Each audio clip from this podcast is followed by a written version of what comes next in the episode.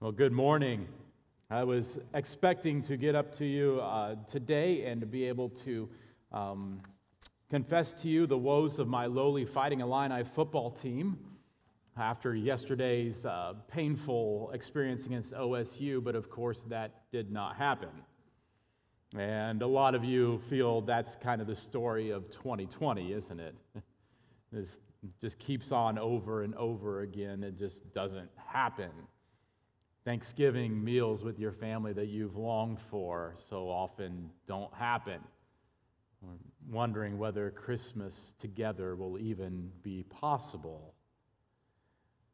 All those different thoughts that we think of, it leaves us feeling like it's a state of exile, a place of separation. And it's so important this year, I figured, hey, we've, we've talked about everything else in 2020. Why not just go ahead and end it on the book of Revelation, right?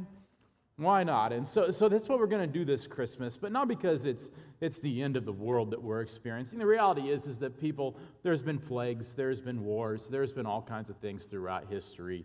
Uh, we live in a pretty privileged age where we haven't had to deal with as much as that as many other people around the world. But the reality is, is that we feel exiled right now. We feel like we're in a place that it's hard to find hope. And that's the book of Revelation. John, one of the closest followers of Jesus, is right there, and he is literally in exile when he has this greatest revelation. And that's just amazing to me. And I know that there's a lot of different questions about the book of Revelation. So there's a couple things that we're going to do. One is that uh, Nick has been working for us, working on for us uh, ecc.life. If you go there, there's a link uh, to the Bible app, and it's got all the notes on it from the sermon that you can go through there if these are some things you want to learn about. But, but secondly, I thought in honor of the late, great Alex Trebek, we would just play some Revelation Jeopardy. Uh, and not only in his honor, I guess in Sean Connery's honor too, if you like SNL, uh, that recurring skit, which I can't quote anymore from, uh, from the stage. Uh, but when we look at that, I want to just give you some trivia about this, and we're just going to call it Apocalyptic Jeopardy. That's what I call Final Jeopardy right there, right? So here we go. Are you ready? I just want you to shout out the letter the answer that you think that it is. First, the proper English name of the last book of the Bible is A, Revelation, or B, Revelations? Hey, very good. I think the King James called it Revelations, but they had a lot of these and thous in there and everything else in there.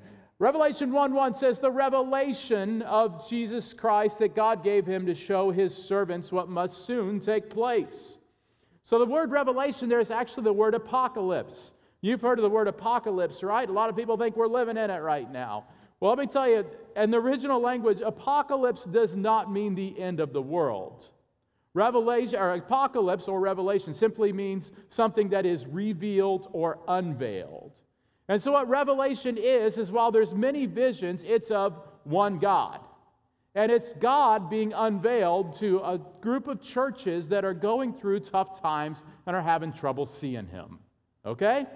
So, what we have to learn from there, the principle is, is that revelation is more about who is revealed than what is revealed. If you come to the book of Revelation looking for answers on the end times and everything else, what I'm telling you is that if you go there and you don't find more of Christ, then you've missed the whole point. All right? Number two, here we go. In the book of Revelation, there are over 500 references to A, the end of the world, B, the Old Testament, C, Israel, or D, America?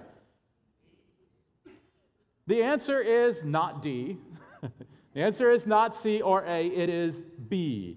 The Old Testament, the book of Revelation has 404 verses in it.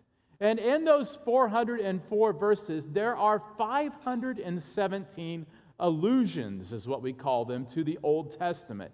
So the, the whole principle here is, is that revelation is best understood not by looking forward, but by looking back. And so, for example, in Revelation 1 7, it says, Look, he is coming with the clouds, and every eye will see him, even those who pierced him, and all the tribes of the earth will mourn over him. So it is to be. Amen. Now, that's actually interesting because there's quotes or you know images from four different passages of scripture. Isaiah 40, Isaiah 52, Daniel 7, and Zechariah 4, all in that one verse. And what's interesting is that while there's 517 allusions to the Old Testament, I didn't count those by myself, okay? While there are all those allusions, there's zero direct quotes, meaning something that's more than a sentence or two long. It's all these pieced together images that John has that he expects the audience to know because they're a Jewish culture. So, Revelation is best understood not by looking forward, but by looking back. And you can go buy all these books. You can get them a really good deal. If they're a couple years old on the book of Revelation, man, you can get them on discount. Do you know why? Because they're all outdated. They're all saying, oh, yeah, the Iraq War, or hey, 9 11. All these things are like what's showing up in the book of Revelation, and the world's going to end. And a lot of people buy them, and then they're worthless in a couple of years because it didn't happen. Do you know what we call those? We call those false prophets. They said something was going to happen, and it didn't. All right? Revelation is best understood not by looking forward, but by looking back. Number three, what type of letter, literature is the book of Revelation? Is it A, an apocalypse, B, a letter, C, a prophecy, or D, all the above? D, all the above. It actually says in the first four verses, and I won't go through these uh, for you, but in all in the first four verses, it mentions that it is all three of these things. It is an apocalypse, it is an unveiling, it's a letter, and it certainly contains prophecy, which we'll talk a little bit about what prophecy is next week. But here's the deal John wanted Revelation to be read aloud, heard, and obeyed. Because the reality is, is that in their day, they didn't have a Bible that they could just open up. They were dependent upon the spoken word of God.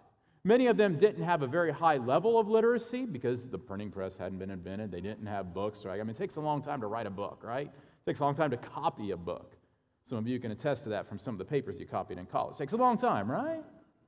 And so the whole thing here is, is that this, this is filled with images because it's meant to be memorable. And it's meant to draw upon the people's experience, what they had grown up hearing in the Old Testament, and to point this forward to the person of Jesus Christ. Which leads me to this question So, how does the Christ of the Gospels, Jesus as he's presented in the Gospels, compare to Jesus, the Christ, that is presented in the book of Revelation? Because in the book of Revelation, let's be honest, it gets weird, doesn't it? I mean, we got Jesus here today. We're going to look at a passage where he's like got a sword coming out of his mouth and where he's got like white hair going on. Looks like, you know, I mean, it's just, it's just crazy, like this scene of him. We see later on, instead of riding a donkey in the Gospels, Jesus is riding a war horse. I mean, it just seems like such a contrasting image. Is this the same Christ? In Revelation 1 8, it says, I am the Alpha and uh, the Alpha, the, not the Alpha, the Alpha and Omega, says the Lord God, which that's just the first two, the, the, the first and last letters of the uh, Greek alphabet, says the Lord God, the one who is, who was, and who is to come, the Almighty. And this is written by John. Jesus, one of his right hand mans. John actually calls himself in his gospel the disciple who Jesus loved. It's not that Jesus didn't love the rest, but John's wanting us to say, hey, like, I experienced it firsthand. I'm the one who's writing it. And he walked with Jesus. He literally saw Jesus in the miraculous catch of fish. He was there with, uh, with Peter and all the rest of them that were there when that happened. He was there when Jesus performed his first miracles. He was there when he rose Lazarus from the dead. He was there when he turned the water into wine. I mean, John was here through all these things. He was here when Jesus was crucified. He's the only disciple that was there. He was there beside Mary, and he was the first one to go run into the tomb when they heard of the resurrection. He saw Christ resurrected. He saw Christ ascend into the air. And then he went out, and for the last 60 years, when we pick up the book of Revelation, he's been serving faithfully. Has he seen more miracles? Of course. Has it been anything quite like walking with Jesus? My guess is probably not. That was probably a pretty special time, don't you think? And so here he is telling us about Christ. Here's what he wrote in the book of John. He says, The Word became flesh and dwelt among us, or lived among us. We observed his glory, the glory as the one and only Son from the Father, full of grace and truth. So, how does the Christ of the Gospels compare to the Christ in Revelation? I had Jeff Lees, who's an artist in our church, draw up a picture from Revelation chapter 1. I mean, this is the, the image that we see in, in chapter 1. I mean, we got the sword coming from his mouth. Jesus has got eyes like lightning. He's got like the white hair. He's wearing these priestly garments. Uh, he's unveiled here to John in the midst of all this. I mean, let's be honest, this looks like a rock and roll cover from the, like the early 90s, right? I mean, it, it is such a weird image. Is this Jesus the same in the book of Revelation that we see in the Gospels? Is this the same God who walked among us? Well, let's look at several different things from the text this morning. First, I'm going to take a look at Christ's presence, the presence of Jesus. It says, I, John, your brother, and partner in the affliction, kingdom, and endurance that are in Jesus, was on the island called Patmos. Now, Patmos, just to put it simply, was a prison island. Think Alcatraz, instead of only swimming through you know, San Francisco Bay to get there, you got to swim 35 miles to get there. They didn't have jet skis or boats back then either. You ain't getting off Patmos. If you're sent there, you're stuck there until they let you off of it, right? And here he is on exile. Can you imagine anything more deserting than being separated from your purpose? John's purpose to be a pastor to these churches, to lead these churches forward, to help them understand the Jesus who he experienced. And here he is on Patmos, exiled. And it says, because of the word of God and the testimony of Jesus. That's why he was there. He didn't rob the 7 Eleven, all right? He was there for preaching Christ, and here he is exiled. Now, I was in the Spirit on the Lord's Day, on a Sunday. He was worshiping there. There wasn't no church around him, it was just him. And he still chose to worship. And how many of us need to learn that lesson? When nobody else is still around, will you still worship? I was in the Spirit on the Lord's day, and I heard a loud voice behind me, like a trumpet, saying, Write on a scroll what you see and send it to the seven churches. Here's the deal, guys. I know a lot of us feel like we're in exile right now. But you can be exiled from your church, from your country, your friends, your family, even your mission field or your calling. But no one can exile you from God. He can break into the most secure of prisons and go right through the hardest of hearts. He will always be there, even when you can't feel him. But as John finds out, finds out, if he wants you to know that he's there, he will let you know. And there will be no doubt. He's found his way into Pharaoh's throne room and with Moses, and into the lion's den with Daniel, into the fiery furnace with Shadrach, Meshach, and Abednego, and even into his own tomb. But what's most important is not that he found his way in all those places, but that he found his way out of all those places. And Jesus can find his way into your exile. And most importantly, he can find his way out. And so, this Christmas, when we feel like we are in exile, remember Jesus is there with you. Just as he was there in the Gospels, he is there in the book of Revelation. Secondly, we look to Christ's heart. It says in verse 12, Then I turned to see whose voice it was that spoke to me. When I saw, turned, I saw seven golden lampstands. We're going to find out later on in the chapter, those represent the churches. And among the lampstands was one like the Son of Man, dressed in a robe with a golden sash wrapped around his chest. Now, what's so cool about this passage is that the rest of this passage is very clear king image. It's royal imagery designed to show us that Jesus is God's son. Jesus is God. And yet, in this passage, what we have is we have this image that reveals to us Christ's heart. Why? Well, first, we see that he is walking among the lampstands. The first image that we see of Jesus in the book of Revelation is not him high and exalted on the throne. No, it's clear that he's the king, but what is the king doing? He's not sitting on his throne, he is walking in the midst of his people. He is still Emmanuel, God with us. He is walking among his churches. You remember, if you were here the last several weeks when we talked about those seven churches in the book of Revelation, they didn't have it all together, did they? They were as messed up as we are. Some of them, they made us look real, real good, didn't they? And yet, God is there walking in the midst of all of them. And He walks among us as well. And what is He wearing? You, you might not catch this. I had to look it up myself. But, but the robe that is described as Him wearing, this is actually a priestly garment that Aaron as Moses' brother, Aaron the priest was instructed to wear in the book of Exodus. So Jesus is walking in our midst, and how is he dressed? Is he dressed as a king? No, it's clear that he's the king in the passage, trust me. But in this image that John sees, he's dressed as a priest. He's dressed as a mediator between God and man.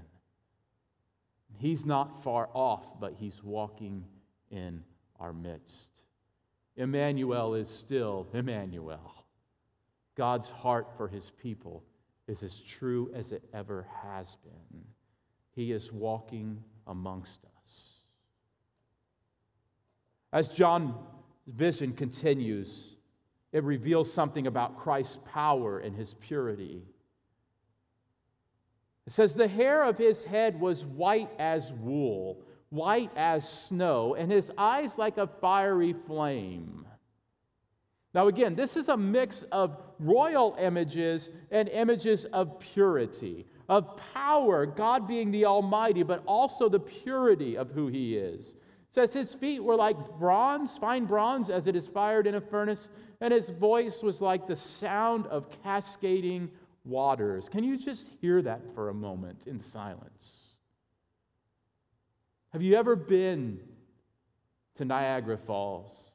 I've been to Victoria Falls in, in Africa, in which there's over like a, there's several million gallons a second. It's a mile wide waterfall. And it is the most amazing thing when it is going full force, standing across from it as it empties into a trench. It is just overpowering. Here, John says that's what Jesus' voice was like. It was like a cascading waterfall. And he had seven stars in his right hand. A sharp, double edged sword came from his mouth. That's a weird image, isn't it? It's talking about the power of the Word of God. Do you realize that all the battles that we'll see in the book of Revelation, that they don't last very long? It's literally, there's all this anticipation, all this buildup. There's not like this, you know, 25 minute fight scene like we have in today's minute movies with all the different uh, computer graphics and all that. What we have here is literally whenever the fight scene builds up, God just speaks and it's over. It's just like the book of Revelation. He speaks and the earth's here, boom. The galaxy's here, the universe is here. He just speaks it into being. And here is Jesus with this sharp two edged sword coming out of his mouth. And it says his face was shining like the sun at full strength. And I love this image because when it talks about Christ's power and purity, that's not something that go together in today's world. Maybe you know somebody that's pure, chances are they're not in power. Maybe you know somebody that's in power, chances are they're not pure for very long anyway. Because at the end of the day, something about our human nature is that power tends to corrupt us. That's the reality.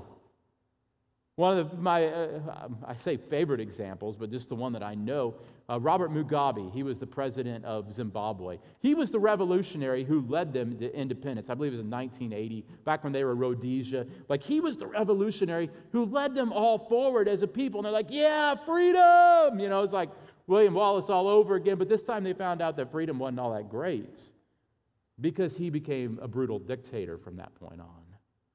The man who set them free wound up being the man who enslaved them. That's human nature. But it's not God's nature. And it's not the nature of Christ. The reality is, is we see him here in this image as fully exalted, and yet he is 100% pure. He is trustworthy. He is good. The same goodness and power we see in the Gospels is the same goodness and power we see in the book of Revelation. As John's image continues, we learn about Christ's touch. And of all this emphasis on the Word of God in Revelation, it's interesting how it's mixed in with the touch of Christ. It's one of my favorite images in the Gospels. Is John's, or excuse me, Jesus' first miracle in, in the book of Matthew. It doesn't happen until chapter 8. It talks about before him, about him performing miracles. But what we see is just after the Sermon on the Mount, they were all amazed at his teaching because he taught as one with authority. And then just after that, it goes into a story of Jesus' first miracle. As Jesus is walking down the road, this leper, someone who probably hadn't been touched in years because of their physical condition, because of the fear that surrounded them, they were ostracized, they were exiled, you could say, from their community. And he comes and begs Jesus to heal him. We already know that God's word is enough to heal somebody. But in this situation, it wasn't enough for Jesus. And it says in the scripture that Jesus touched him first. And after he touched him, then he spoke the words of healing. Because there's something more about the word of God here that needed to be said through the touch of Christ. And here is John. He has this vision, and here is his response. Just like an Old Testament vision, when Isaiah falls on his face when he sees the Lord and says, Woe to me, for I am unworthy. Listen what it says about John. When he sees Jesus, it says, When I saw him, I fell at his feet like a dead man. Do you know how that is? Right? That's a dead man. Flat on his face. And then it says that Jesus laid his right hand on me and said, Do not be afraid. Man, I love this. Because so many times we can get that woe to me part. We can get that part of I am unworthy. I don't deserve to be called God's son or his daughter. But it's this part that we miss that it's that hand that makes us worthy. And God just doesn't declare you worthy and go on his way, but this, this physical reach down in touch that John experiences in this vision. That same hand that he saw nailed to the cross 60 years ago is now reaching down and touching him.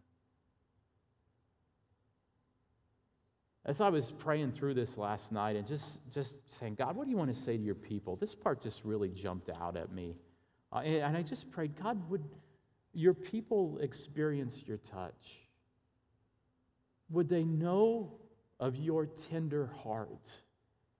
Would they know, yes, that you are exalted, that you are one that if we see you exalted, our response will be to fall like dead people. But the moment we fall like dead people in our own unworthiness before Him, the reality is, is that His hand is there, lifting us up, honoring us as His creation. Have you experienced the touch of Christ? Have you experienced that His hand is not a heavy hand pushing you down, but is a healing hand? Offering you hope and the purity that you've longed for. That's the touch of Christ.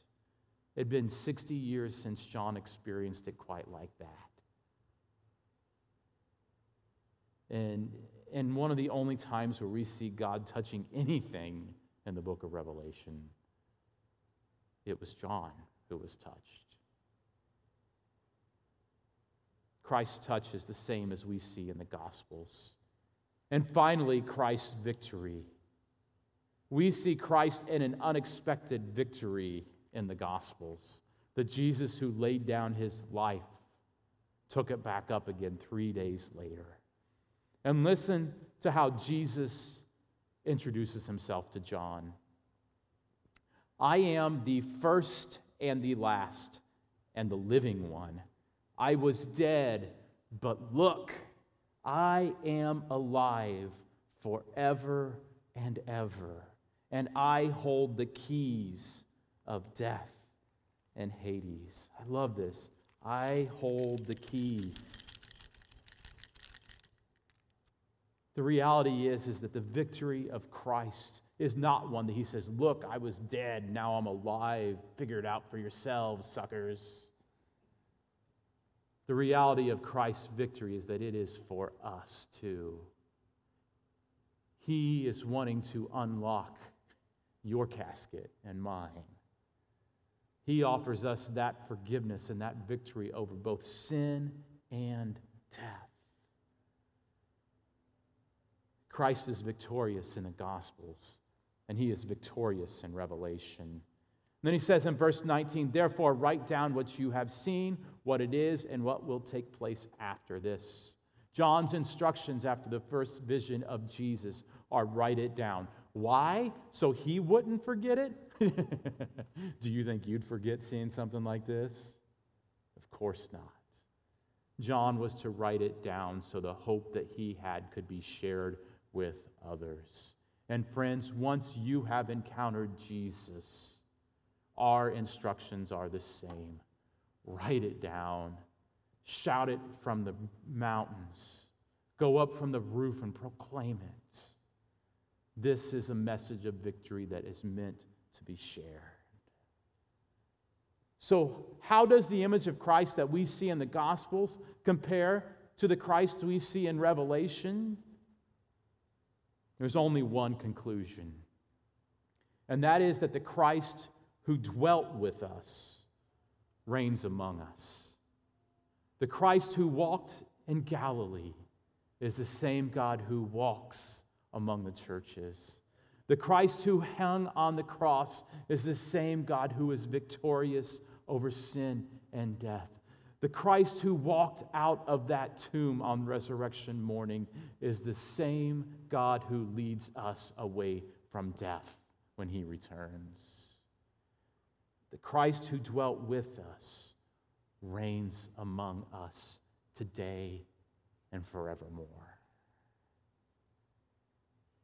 If this isn't a comfortable image of Christ, that's okay. If this doesn't feel safe, that's all right, because he's not.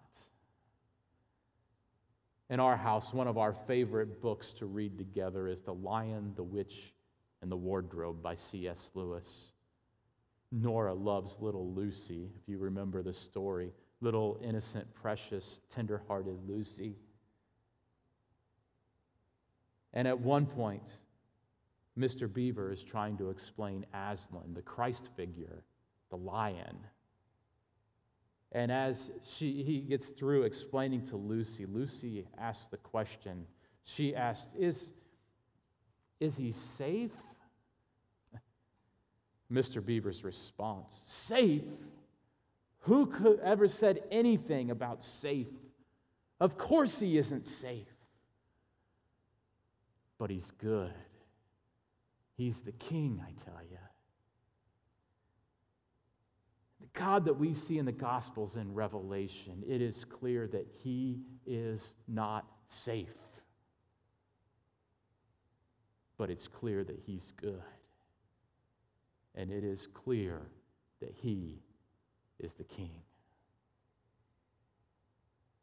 Father, we, we trust in you.